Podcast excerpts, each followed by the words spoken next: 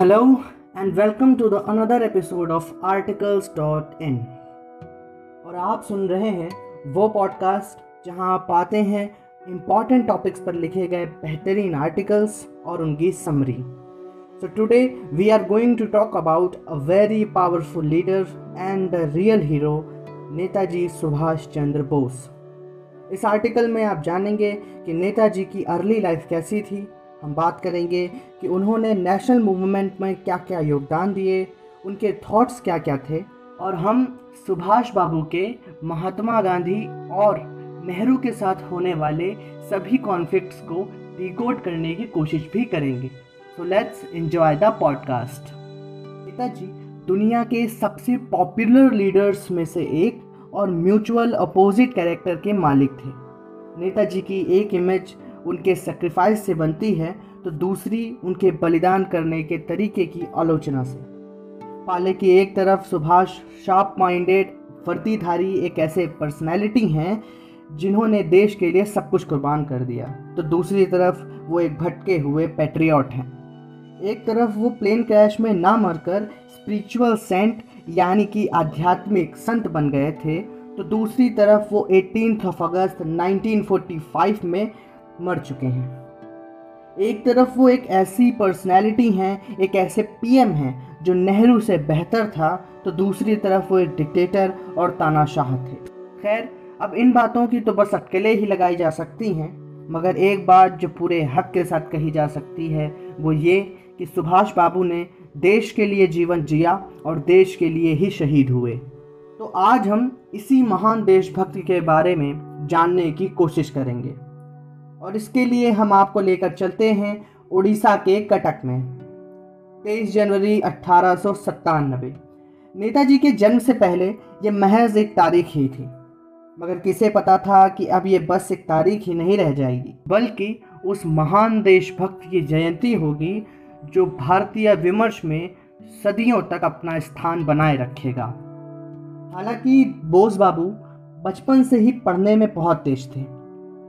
शुरुआती पढ़ाई लिखाई मिशनरी स्कूल से की और बाद में प्रेसिडेंसी और कैम्ब्रिज जैसे कॉलेजेस में भी शिक्षा प्राप्त करी। ये वही कैम्ब्रिज कॉलेज था जहां से नेहरू ने भी शिक्षा प्राप्त की थी। फिलॉसफी के स्टूडेंट रहे बोस विवेकानंद और रामकृष्ण से बहुत इम्प्रेस हुए और साथ ही अरविंदो घोष की फ़िलॉसफी से भी जुड़ गए। बेसिकली उन पर बांग्ला फ़िलॉसफी का डीप इम्पैक्ट पड़ा। अपने पिता के कहने पर वो इंडियन सिविल सर्विसेज यानी आई सी एस की परीक्षा में बैठे और फोर्थ रैंक के साथ सक्सेसफुल रहे। हालांकि उन्होंने आई सी एस से रिज़ाइन दे दिया और भारत वापस लौट आए। सोलह जुलाई उन्नीस सौ इक्कीस बोस भारत लौटे और इसके साथ शुरू होती है उनकी पब्लिक लाइफ। बोस जिस उन्नीस सौ बीस के दशक में इंडिया वापस आए थे वो गांधीज़म पॉलिटिक्स का दौर था। गांधी अब सेंट्रल लीडरशिप में आ चुके थे और उनकी सहमति के बिना भी इंडियन नेशनल कांग्रेस की एक बड़ी लीडरशिप गांधी की फॉलोवर हो चुकी थी और बोस भी गांधी से मिलना चाहते थे। सो बम्बई पहुंचने के दिन ही वो मणि भवन में गांधी से मिलने गए। हालांकि पहली मुलाकात में ही उन्होंने गांधी को एक अच्छा रणनीतिकार यानी डेमोग्राफर और क्लियर थियोरिस्ट यानी कि सिद्धांतवादी न बताकर फेथफुल और आस्थावान व्यक्ति बताया था। हालांकि फिर भी वो गांधी के साथ बने रहे। उन्नीस सौ सत्ताईस जब साइमन कमीशन भारत आया तो बोस ने उसकी गहरी मुखालफत की। गांधी और कांग्रेस से बड़े कॉन्फ्लिक्ट होने के बावजूद वो नेशनल मूवमेंट की मेन स्ट्रीम से जुड़े रहे। सिविल डिसोबीडिएंट मूवमेंट यानी सविनय अवज्ञा आंदोलन, जिसके चलते उन्हें जेल भी जाना पड़ा। And in nineteen thirty three he was exile to Europe, यानी वो उन्नीस सौ तैंतीस में यूरोप से निर्वासित कर दिए गए। उन्नीस सौ छत्तीस में वो भारत वापस आए और फिर से देश सेवा में लग गए। साल था उन्नीस सौ अड़तीस जब हरिपुर अधिवेशन में बोस कांग्रेस के अध्यक्ष बने। एक साल के अपने कार्यकाल में सुभाष ने कांग्रेस के काम करने के ढंग को पूरी तरह से प्रभावित किया, जिसकी वजह से उनकी मुखालफत हुई, उनका विरोध हुआ। ये वो दौर था जब दुनिया एडोल्फ हिटलर नाम के खतरे की वजह से सेकेंड वर्ल्ड वॉर के मुहाने पर खड़ा था। नेहरू विदेश में भारत का पक्ष रख रहे थे और भारत में सुभाष के गांधी, सरदार पटेल और मौलाना आज़ाद के साथ मतभेद साफ दिखाई दे रहे थे। खैर, जैसे तैसे एक साल बीत गया और उन्नीस सौ उनतालीस में फिर से कांग्रेस अध्यक्ष का चुनाव आया। बीस जनवरी उन्नीस सौ उनतालीस को सुभाष दो सौ तीन वोटों के साथ पट्टाभि सीतारमैया को हराकर फिर से अध्यक्ष बन गए, लेकिन इसका इतना गहरा विरोध हुआ कि नौ फरवरी उन्नीस सौ उनतालीस को कांग्रेस वर्किंग कमेटी के पंद्रह में से बारह मेंबर्स ने सरदार पटेल के साथ रिज़ाइन कर दिया। ये प्रॉब्लम तब और बढ़ गई जब त्रिपुरी अधिवेशन में एम अड़े ने यह प्रस्ताव रखा कि अध्यक्ष की अस्वस्थ होने के कारण उन पर उठने वाले सवालों का जवाब देने के लिए उन्हें कोई और तारीख मुहैया कराई जाए, जिसका भरपूर विरोध भी हुआ। हालांकि उनतीस जनवरी से उनतीस अप्रैल के बीच में नेहरू, सुभाष और गांधी के बीच में बहुत सारे पत्राचार हुए, लेकिन उनके बीच में बात बन नहीं पाई, जिसके चलते सुभाष को इस्तीफा देना पड़ा। और यहाँ से शुरू होती है नेताजी की दूसरी पारी। बोस की दूसरी पारी कांग्रेस में पनपी एंटी इनकम्बेंसी और दुनिया पर मंडरा रहे सेकेंड वर्ल्ड वॉर के खतरे से बनी थी। अब वो किसी भी हालत में देश को आज़ाद चाहते थे, इसीलिए बोस उन्नीस सौ इकतालीस में काबुल के रास्ते रशिया पहुँचे और मार्च के अंत तक जर्मनी पहुँच गए।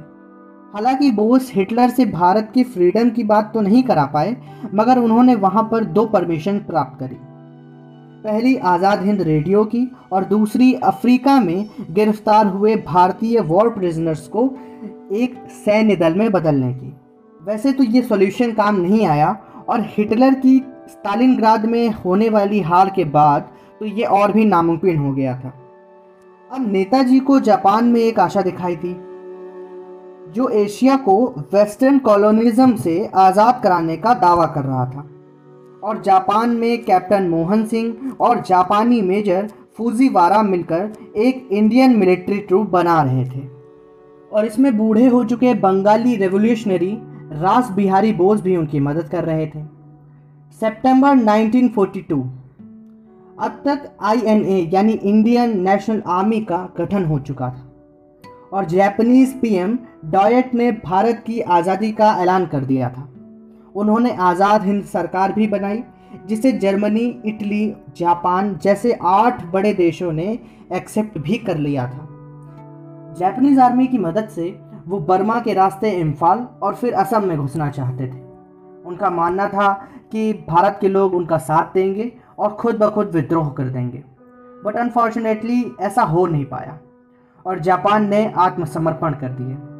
अब नेताजी रशिया की मदद लेने के लिए तैयार हो रहे थे, मगर इस क्रम में अठारह अगस्त उन्नीस सौ पैंतालीस को एक प्लेन क्रैश में उनका निधन हो गया। हालांकि कुछ लोगों का ये भी मानना है कि वो उन्नीस सौ पैंतालीस के बाद भी जीवित थे और भारत में एक साधु के रूप में रह रहे थे। अब ये बात कितनी सच है या कितनी झूठ, ये विमर्श का विषय है, लेकिन आपने देखा कि किस तरीके से नेताजी का पूरा जीवन विवादों से ग्रस्त रहा और उनकी मृत्यु उससे भी बड़ा विवाद बनकर सामने आई। तो आपको नहीं लगता कि जिस आदमी के बारे में विचार करना इतना ज़रूरी है, उसके खुद के विचार कैसे होंगे? जिस दौर में बोस के थॉट्स आकार ले रहे थे, वो नेशनल मूवमेंट का समय था। इस बात में कोई शक नहीं कि बोस एक प्योर नेशनलिस्ट थे और फ्रीडम के लिए उन्होंने सब कुछ त्याग दिया था। वैसे बोस ने देश की आज़ादी के एम यानी साध्य के साथ तो कोई समझौता नहीं किया, मगर उनके साधन बदलते रहे। डेमोक्रेसी पर विश्वास करने वाले बोस बदलते समय के साथ उन्होंने आज़ादी के लिए फांसीवाद से हाथ मिला लिया। बोस कम्युनिज़्म और फासिज़म को सिंथेसिस करने की मांग करते थे, क्योंकि जो लोग कम्युनिज़्म को जानते हैं और फांसीवाद को समझते हैं, वो जानते होंगे कि कम्युनिज़्म नेशनलिज़्म को एक बीमारी समझता है और फासिज़्म नेशनलिज़्म की तर्ज पर ही खड़ा हुआ है। बोस इन दोनों में दूरियों को ख़त्म कर देना चाहते थे और एक नए विचार को जन्म देना चाहते थे। वो चाहते थे कि एक ऐसी व्यवस्था हो जहां पर सोशल और इकोनॉमिक लेवल कम्युनिज़्म की तर्ज पर रखा जाए और लोगों के अंदर नेशनलिज़्म कूट कूट कर भर दिया जाए। बोस कम्युनिज़्म और फासिज़्म से बहुत सारी क्वालिटी भी खोजते थे, मसलन स्टेट का सुपीरियर होना, पार्लियामेंट्री डेमोक्रेसी का विरोध और पार्टी की तानाशाही। बोस शुरू से ही मिलिट्री डिसिप्लिन के मुरीद थे। जब अंग्रेज़ों के खिलाफ गांधीवादी उपाय खराब होने लगे तो उन्होंने सैनिक कार्यवाही का सहारा लेना सही समझा। हालांकि वो आर्मी से लोगों के दमन को सही नहीं मानते थे, मगर उन्होंने कभी नाजी आर्मी के दमन को क्रिटिसाइज़ भी नहीं किया, शायद इसलिए कि वो उनसे अपना काम निकलवाना चाहते थे। बोस इकोनॉमी को बूस्ट करने के पक्षधर थे। हरिपुर अधिवेशन में बोस तसल्ली से अपने इकोनॉमी पॉलिसी का खाका रखते हैं। नेताजी का कहना था कि कॉलोनलाइज्ड इकोनॉमिक एक्सप्लॉयटेशन से छुटकारा पाने के बाद हमें पॉवर्टी पर ध्यान देना होगा और इसके लिए भूमि सुधार, ज़मींदारी प्रथा का खात्मा, खेती में सुधार बहुत ज़रूरी है। मगर ये अपने आप में पूरा नहीं है। देश में इंडस्ट्रियलाइजेशन होना बहुत ज़रूरी है। नेताजी वो पहले व्यक्ति थे जिन्होंने जनसंख्या नियंत्रण की पहल की थी। अपने इकोनॉमिक थॉट्स को Subhash ji national planning committee के द्वारा लागू कराना चाहते थे। नेहरू भी सुभाष की इकोनॉमिक थॉट्स से एग्री करते थे और यही वजह थी कि आज़ाद भारत का पहला Nehru vision economy model Bose की तर्ज पर ही रखा गया था। देश की रिलीजियस कल्चरल वैरायटी को बोस एक्सेप्ट करते थे। मोनोलिथिक नेशनलिज्म को एक्सेप्ट न करते हुए वो यूनाइटेड इंडिया की बात करते थे। वो चाहते थे कि सभी माइनॉरिटीज़ को सरकार में भागीदार बनाया जाए। हिंदू मुस्लिम एकता को लैंग्वेज के ज़रिए मुकम्मल करने के लिए बोस हिंदुस्तानी भाषा के पक्षधर थे। इतना ही नहीं, साझेपन की जो पहल महात्मा गांधी ने की वही फीलिंग बोस ने हॉलवेल स्मारक को तोड़कर दिखाई थी और बोस ने आई एन ए यानी इंडियन नेशनल आर्मी में भी रिलीजियस डिफरेंस को एक्सेप्ट नहीं किया था। सुभाष चंद्र बोस नस्लवाद यानी रेसिज्म के खिलाफ थे। अनटचेबिलिटी और कास्ट सिस्टम जैसी बुराइयों के लिए वो कंप्लीट इंडिपेंडेंस की बात करते थे। बोस का कहना था कि फ्रीडम का मतलब केवल पॉलिटिकल फ्रीडम नहीं बल्कि सोशल इक्वलिटी और इकोनॉमिक राइट्स भी है। बोस वुमेन्स एम्पावरमेंट को भी ज़रूरी मानते थे और इसीलिए उन्होंने पुरानी परंपरा की लड़ाई मर्दों का काम है को तोड़ते हुए अपनी तरह की पहली रेजिमेंट रानी लक्ष्मीबाई रेजिमेंट की स्थापना की थी। बोस नेशन बिल्डिंग में अपने थॉट्स को क्लियरली पेश करते थे, मगर अनफॉर्चुनेटली वो इसे पूरा नहीं कर पाए। लेकिन इन सभी बातों से एक बात तो साफ होती है कि नेहरू जी भी सुभाष जी से अछूते नहीं रहे। नेताजी ने जिस इकोनॉमिक प्लानिंग कमेटी की बात की थी उसे नेहरू योजना आयोग के नाम पर सामने लाए और अब वो नीति आयोग के नाम से जाना जाता है। नेताजी देश में इंडस्ट्रियलाइजेशन चाहते थे तो नेहरू ने भी कुटीर उद्योग के साथ साथ बड़े उद्योगों को भी बूस्ट करने का काम किया था।